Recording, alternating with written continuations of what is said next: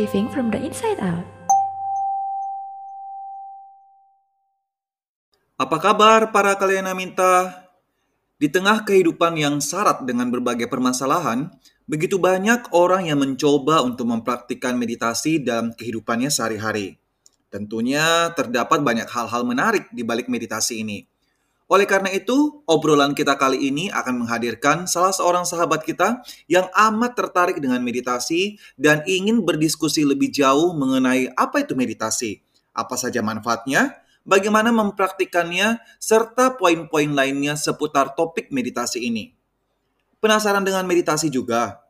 Yuk, simak perbincangan yang menarik berikut ini.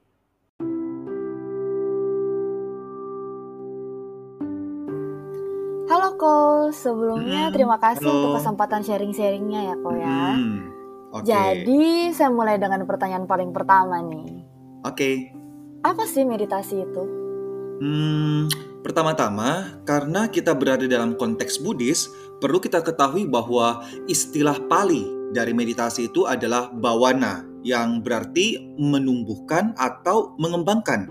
Namun selanjutnya terdapat banyak sekali cara untuk menjelaskan pengertian istilah meditasi. Jadi saya mencoba membahasakannya dengan lebih mudah bahwa meditasi sesungguhnya usaha sadar untuk mengubah bagaimana pikiran bekerja. Oke, berarti Hmm. bicara tentang meditasi erat kaitannya dengan pikiran ya Ko? Ah, benar benar benar benar. Nah, pertanyaan selanjutnya nih. Apakah meditasi itu memang penting?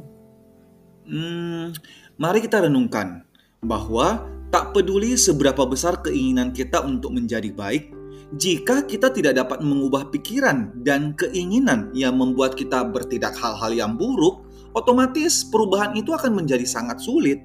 Sebagai contoh, ada orang yang mungkin menyadari bahwa ia tidak sabaran dengan istrinya dan ia lantas berjanji pada dirinya sendiri, "Mulai sekarang aku tidak akan menjadi tidak sabaran." Tetapi satu jam kemudian, bisa saja lagi-lagi ia meneriaki istrinya hanya karena ia tidak menyadari bahwa ketidaksabaran itu telah muncul dalam dirinya tanpa diketahuinya. Nah, meditasi sangat membantu mengembangkan kesadaran dan energi yang kita butuhkan untuk mengubah pola kebiasaan mental yang sudah tertanam dalam diri kita. Seperti itu. Oh, gitu ya Ko. Mhm. Hmm, tapi ngomong-ngomong, saya dengar bahwa meditasi ini bisa berbahaya. Nah, gimana tuh Ko? Bener gak? Oke, oke, menarik, menarik. Gini, eh, untuk hidup kita membutuhkan garam, ya, untuk mengolah makanan supaya jadi lebih lezat, lebih sedap. Tapi jika kita memakan satu kilo garam setiap hari, hal itu bisa malah mencelakakan kita. Untuk beraktivitas dalam dunia modern yang dituntut mobilitas yang cepat, kita membutuhkan mobil. Tetapi jika tidak mengikuti peraturan lalu lintas atau mengemudi ketika mabuk, mobil bisa saja menjadi mesin yang berbahaya. Analogi ini mungkin bisa kita terapkan pada pertanyaan tadi. Seperti yang sudah kita bahas tadi, meditasi sangat penting untuk kesehatan mental dan kebahagiaan kita. Tapi, jika berlatih dengan cara yang salah, tidak menutup, kemungkinan akan mendatangkan masalah. Di dunia modern ini, begitu banyak orang yang terlibat dalam masalah seperti depresi, ketakutan irasional, atau schizophrenia. Ada di antara mereka yang menganggap meditasi adalah penyembuh instan untuk masalah mereka. Dan mulailah mereka bermeditasi. Tetapi jika tidak tepat, ya seperti contoh di atas, terkadang masalah mereka tidak selesai-selesai atau bahkan menjadi lebih parah. Menurut pendapat saya, untuk orang-orang yang mempunyai masalah seperti itu seharusnya mencari bantuan dari profesional dan setelah itu barulah lebih baik mereka mencoba untuk bermeditasi. Ada loh juga orang-orang yang memaksakan diri mereka sendiri untuk bermeditasi dan bukannya bermeditasi secara bertahap, langkah demi langkah, eh malah bermeditasi dengan energi yang terlalu besar atau waktu yang sangat lama. Dan otomatis mereka akan dengan cepat lelah dan jenuh luar biasa. Nah, menurut yang saya pernah baca, mungkin masalah yang paling banyak muncul dalam meditasi yang disebabkan oleh tanda kutip ini meditasi kang guru. Ha, beberapa orang menemui seorang guru dan mengikuti teknik meditasinya untuk sementara. Kemudian mereka membaca sesuatu dalam buku yang lain dan mencoba teknik tersebut. Seminggu kemudian, seorang guru meditasi terkenal mengunjungi tempatnya dan mereka lagi-lagi memutuskan untuk menggabungkan beberapa gagasan metode praktik meditasinya. Ujung-ujungnya, akhirnya mereka pun menjadi kebingungan, meloncat-loncat seperti gakang guru dari satu guru ke guru yang lain, dari teknik meditasi yang satu ke teknik lainnya adalah hal yang kurang tepat.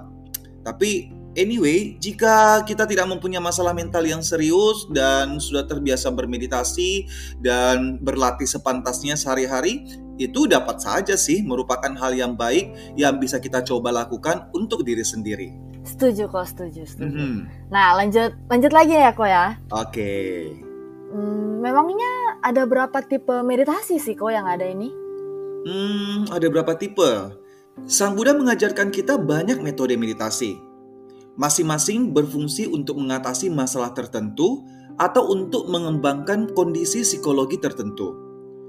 Umumnya yang kita sering dengar adalah dua tipe meditasi yang paling umum, yaitu meditasi perhatian pada napas atau istilahnya adalah anapanasati serta meditasi cinta kasih atau yang dikenal dengan metta bawana. Wah, makin seru nih. Mm-hmm. Hmm, bagaimana kalau misalnya saya ingin mempraktekkan meditasi perhatian pada nafas kok? Langkah-langkahnya gimana nih? Hmm, oke okay, oke. Okay. Kita bisa mengikuti langkah-langkah yang mudah dan umum yang pada umumnya diajarkan oleh para guru meditasi, yaitu 4P. Place, posture, practice, and problems. Ya, bahasa Indonesia-nya lah yang gampang. Tempat, postur, praktik, dan masalah. Oke, okay, mm-hmm. kita mulai ya membedah empat hal tersebut. Pertama-tama, place, tempat. Carilah tempat yang cocok. Mungkin ruangan yang tidak ribut dan tempat di mana kita sepertinya tidak akan diganggu. Kedua, postur. Duduk dengan posisi yang nyaman. Nah, cara yang baik untuk duduk adalah dengan kaki disilangkan. Bagus jika meletakkan bantal di bawah pantat supaya punggungnya lurus, kemudian tangannya diletakkan di pangkuan dan mata terpejam. Atau sebagai alternatifnya bisa juga sih duduk di kursi ya selama kita tetap dapat menjaga punggung tetap lurus. Langkah selanjutnya, practice ya, yaitu lanjut pada praktek yang sesungguhnya. Ketika duduk diam dengan mata terpejam, fokuskan perhatian pada pergerakan napas masuk dan napas keluar. Hal ini bisa dilakukan dengan menghitung napas atau memperhatikan kembang kemtisnya perut. Selama hal ini dilakukan, sejumlah pikiran, masalah, gangguan, dan kesulitan bisa saja muncul. Contoh, perasaan gatal yang mengganggu pada tubuh, atau perasaan tidak nyaman pada lutut atau punggung. Nah, jika hal ini terjadi, cobalah untuk menjaga agar tubuh tetap rileks tanpa bergerak dan tetap fokus pada napas. Ya, mungkin akan banyak sekali pikiran mengganggu hadir yang dapat mengalihkan perhatian kita dari napas. Satu-satunya cara untuk dapat mengatasinya adalah dengan tetap sabar, mengembalikan kembali secara perlahan perhatian kita pada napas. Jika sabar dan ulet melakukan hal ini terus-menerus, akhirnya pikiran-pikiran liar akan melemah, konsentrasi akan menjadi lebih kuat, dan akhirnya kita pun akan mengalami momen ketenangan mental yang dalam dan penuh kedamaian. Hmm, mulai paham kok. Oke. Okay. Tapi menurut Koko berapa lama baiknya saya hmm. atau yang baru mau mulai meditasi hmm, hmm, perlu hmm. bermeditasi kok? Oke, okay, good good. Hmm, berapa lama ya? Uh, menurut saya sih sangat baik bila awalnya dapat bermeditasi selama 15 menit setiap hari kemudian memperpanjang waktunya lagi secara bertahap setiap minggu sampai akhirnya dapat bermeditasi dengan waktu yang jauh lebih panjang. Setelah beberapa waktu melakukan latihan meditasi secara rutin, seorang yogi mulai menyadari bahwa konsentrasinya menjadi jauh lebih baik. Hmm, oke okay kok, pasti akan saya coba untuk praktekkan meditasi. nah, okay. sekarang kan saya semangat, udah lumayan semangat, paham semangat. kan kok dengan hmm. pernapasan yang tadi kan. Hmm. Nah, kalau begitu selanjutnya bagaimana dengan meditasi cinta kasih? Gimana tuh cara prakteknya? Oke, selain membiasakan meditasi yang tadi perhatian pada napas atau istilahnya adalah anapana sati dan mempraktikannya secara rutin, eh, kita juga dapat melakukan praktik meditasi cinta kasih. Benar, meditasi ini pun perlu dilakukan secara rutin. Oh, caranya gimana? Ya, pertama-tama arahkan perhatian pada diri sendiri dan camkan kepada diri sendiri. Ungkapan-ungkapan cinta kasih seperti semoga saya sehat dan berbahagia, semoga saya menjadi damai dan tenang, semoga saya terlindungi dari mara bahaya, semoga pikiran saya terbebas dari kebencian, semoga hati saya dipenuhi oleh cinta kasih, semoga saya sehat dan berbahagia. Kemudian, satu persatu, fokuskan pikiran pada orang yang kita cintai orang yang netral, hingga orang-orang yang kita tidak sukai sekalipun.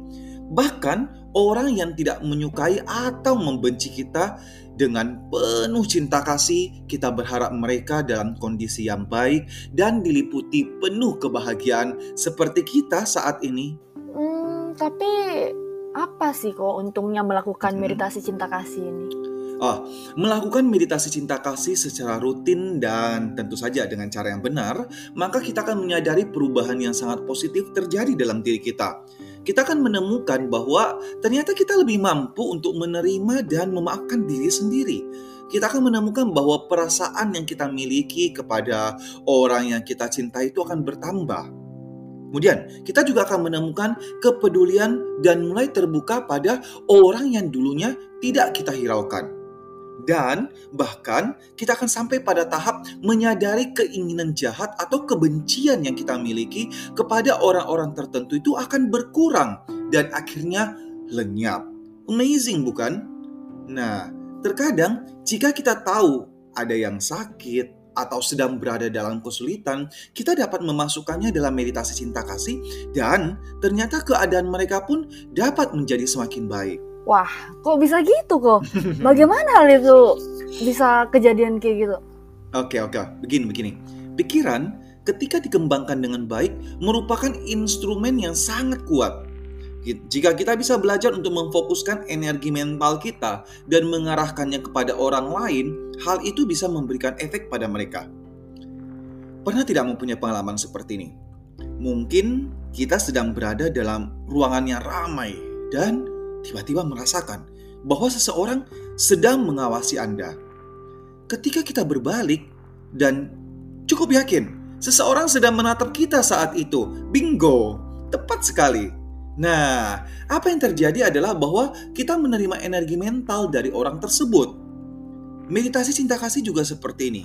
Ketika kita dengan penuh fokus mengarahkan energi mental positif kepada orang lain, hal ini memungkinkan dapat mengubah orang tersebut secara perlahan pada kondisi yang lebih baik. Oh oke, okay. mengerti kok. Wah hmm. tambah asik nih. Oke okay, oke okay, oke. Okay. Kita kan udah selesai bahas mengenai meditasi perhatian pada napas dan meditasi cinta kasih kan kok. Lanjut lagi dong hmm. kok. Oke okay, oke. Okay. Nah, apakah masih ada meditasi tipe lainnya nih? Wih, mantap semangatnya. Oke. Nah, yang terakhir dan mungkin merupakan tipe meditasi yang paling sering dibahas pada saat kini secara mendalam adalah meditasi yang dinamakan vipassana. Kata vipassana ini mengandung makna melihat ke dalam atau melihat ke kedalaman dan sering diartikan sebagai meditasi pandangan terang. Oh iya ya, saya ini hmm. sering dengar tentang meditasi vipassana kok. Nah, Tapi itu. bisa tolong jelasin nggak kok? Itu meditasi pandangan terang itu kayak gimana sih kok?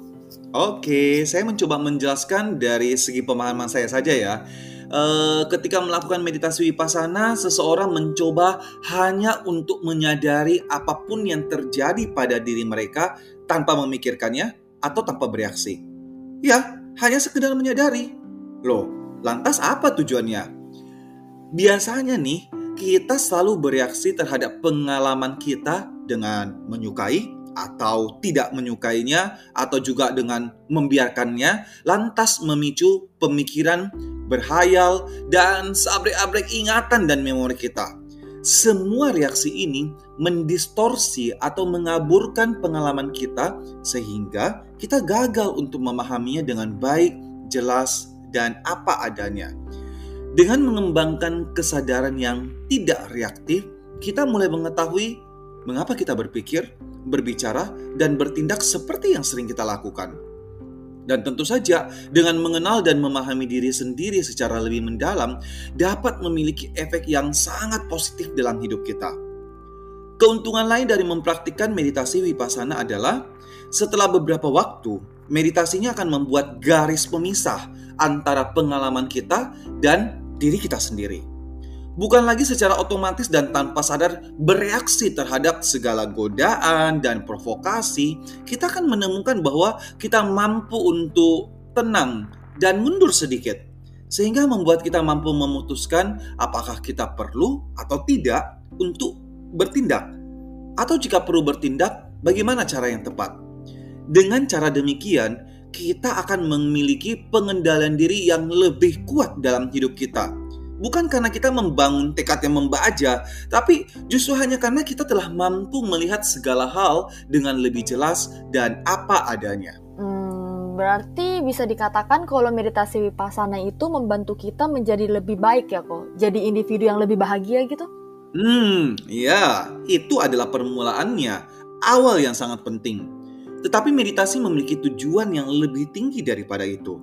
Seiring praktik meditasi, kita matang dan kesadaran kita semakin dalam, kita mulai menyadari bahwa segala fenomena dan pengalaman kita adalah impersonal. Bahwa hal itu sesungguhnya terjadi tanpa si aku yang membuatnya terjadi, dan bahkan tidak ada si aku yang mengalaminya.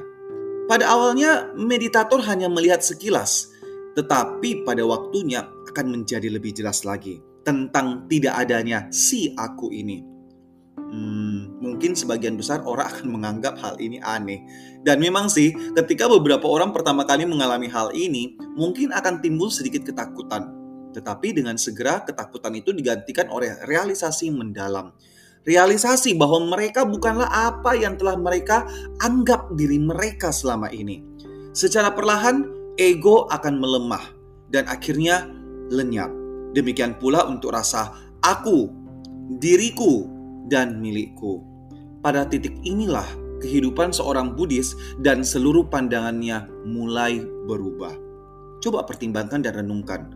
Berapa banyak konflik-konflik pribadi, sosial, dan bahkan internasional berasal dari ego, masalah kesombongan ras, agama, suku, atau bangsa pada perasaan mereka yang tidak menerima ketika disalahkan, dihina atau diganggu pada teriakan-teriakan ini milikku, itu milik kami.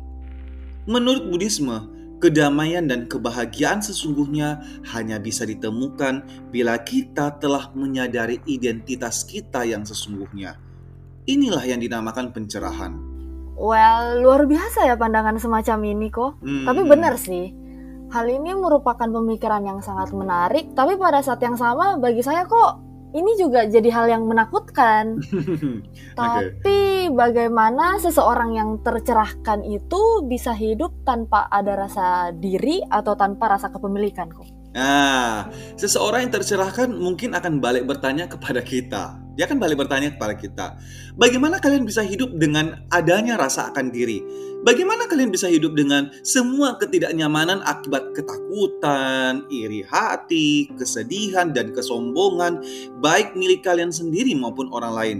Tidakkah kalian pernah merasa muak pada pergumulan tanpa akhir untuk mengumpulkan lebih dan lebih pada kebutuhan untuk selalu harus lebih baik daripada orang lain pada begitu perasaan terganggu yang mungkin kalian ungkapkan semua?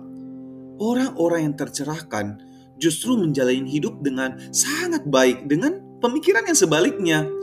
Orang-orang yang belum tercerahkan, kita semua nih memiliki begitu banyak masalah dan juga sekaligus penyebab semua masalah. Oke kok, saya mulai mengerti hmm. nih. Ah, oke oke. Nah, tapi perlu berapa lama untuk meditasi supaya saya bisa jadi tercerahkan nih kok? Wow, tidak mungkin untuk menjawab pertanyaan mengenai berapa lama ini. Tapi anyway bagi saya hal itu bukan masalah sih. Poinnya adalah kenapa kita tidak memulai bermeditasi dan melihat ke mana meditasi dapat membawa kita.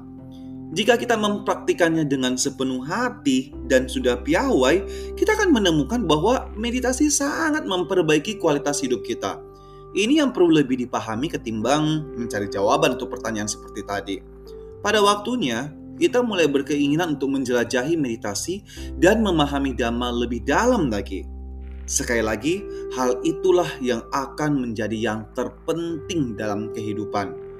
Jangan mulai berspekulasi atau khawatir mengenai tingkatan yang lebih tinggi dari jalan meditasi ini sebelum kita bahkan memulai perjalanannya saja belum.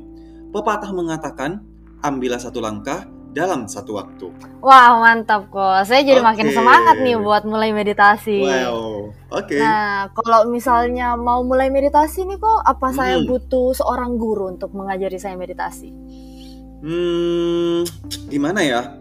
Uh, bagi saya sih mungkin saja seorang guru tidak benar-benar mutlak diperlukan. Tapi bimbingan pribadi dari seorang praktisi yang telah fasih dan berhasil dalam bermeditasi tentunya akan membantu kita bermeditasi dengan benar. Yang jelas, jangan saja sampai ada yang menjadikan dirinya sendiri sebagai guru meditasi ketika bahkan mereka sendiri tidak tahu apa yang mereka lakukan. Cobalah untuk memilih guru yang memiliki reputasi yang bagus, dengan kepribadian yang seimbang, dan yang terpenting mampu membimbing meditasi yang sesuai dengan ajaran Buddha. Kalau gitu, pertanyaan terakhir nih, Ko. Oke. Okay. Lebih jauh lagi tentang meditasi yang telah dilakukan begitu banyak orang di berbagai belahan dunia ini. Saya juga pernah hmm. dengar bahwa meditasi banyak digunakan oleh para psikiater dan psikolog ya, kok. Apakah ini benar? Iya, oh. iya, yes, yes, betul. Perlu kita tahu, camkan baik-baik. Meditasi sekarang diterima sebagai praktik dengan efek terapi yang sangat positif pada pikiran, serta sudah dan terus akan digunakan oleh banyak profesional kesehatan mental untuk mendorong relaksasi, mengatasi fobia, serta gangguan mental lainnya, terutama mengembangkan kesadaran diri. So, amazing bukan? Kebijaksanaan Buddha jika diimplementasikan dalam pikiran manusia ternyata akan sangat membantu orang-orang, bahkan yang hidup di zaman sekarang hingga berabad-abad mendatang sama luar biasanya seperti ketika di masa lalu sejak kehidupan Buddha. Wah, sekali lagi terima kasih banyak untuk pemaparan hmm. yang amat menarik ya, Ko. Oke, okay, oke. Okay. Banyak banget hal-hal yang dapat saya petik dari perbincangan kita hari ini yang semakin Good. mendorong saya untuk hmm. mulai mempraktekkan meditasi dengan benar dalam kehidupan sehari-hari. Mantap. Ternyata meditasi ini merupakan hal yang amat menarik, sangat dibutuhkan juga dalam kehidupan modern saat ini karena membawa begitu banyak hal yes, positif dalam diri betul. kita. Thank you ya, Ko. Oke, okay, good. Bye-bye. Demikianlah tadi perbincangan kita dengan salah seorang sahabat yang sangat tertarik dengan praktik meditasi. Semoga topik meditasi dalam episode kali ini dapat menggugah kesadaran kita, khususnya selaku umat Buddha, untuk mau semakin mempelajari, mendalami, dan tentunya mempraktikkan meditasi Buddhis dalam kehidupan sehari-hari. Sehingga dengan batin yang terlatih melalui praktek meditasi, lebih banyak lagi manfaat positif yang dapat kita rasakan pada diri kita dalam menjalani kehidupan sehari-hari. Living from the inside out.